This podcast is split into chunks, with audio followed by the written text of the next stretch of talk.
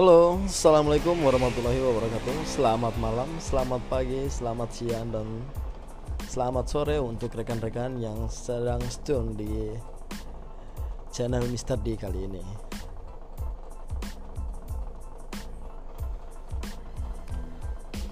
Oke, langsung saja malam ini kita akan membahas apa itu yang namanya rostering, atau yang biasa disebut dengan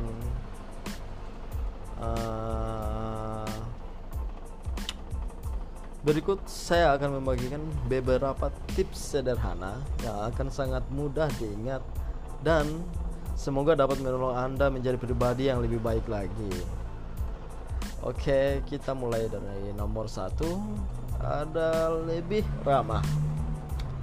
Meskipun kedengarannya sederhana, tetapi terkadang kita harus mengingatkan diri sendiri untuk bersikap ramah dan baik kepada orang lain. Ucapkan tolong, terima kasih, selamat pagi, atau apa kabar. Kita tidak pernah tahu bahwa keramahan dan kebaikan kita ternyata mengubah hari seseorang. Ada banyak testimoni dari orang-orang yang tadinya ingin mengakhiri hidupnya menjadi membatalkan niatnya hanya karena senyum tulus dan keramahan dari seseorang. Satu senyuman dapat mengubahkan hari yang muram. Yowes. Nomor 2, lebih peduli dan membantu orang lain. Nah, ini yang bagus nih.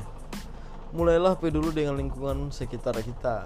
Terkadang hidup ini terasa hampa dan berat karena fokus perhatian kita hanya tertuju pada diri kita sendiri, sehingga masalah sehari-hari kita hadapi justru terasa semakin berat.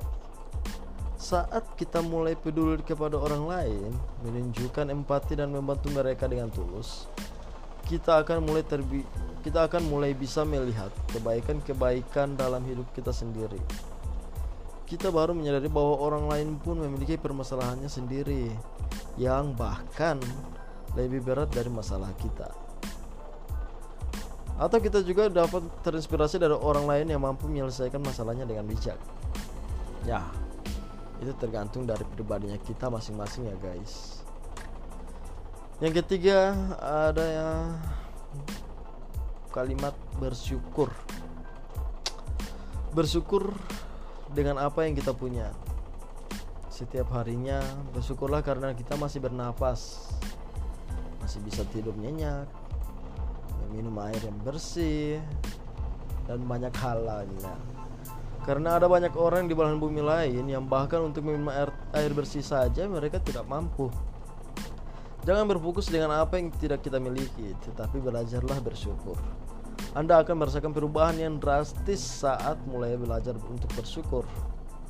Notabene adalah bersyukur bukan berarti kita pasrah dan tidak berusaha.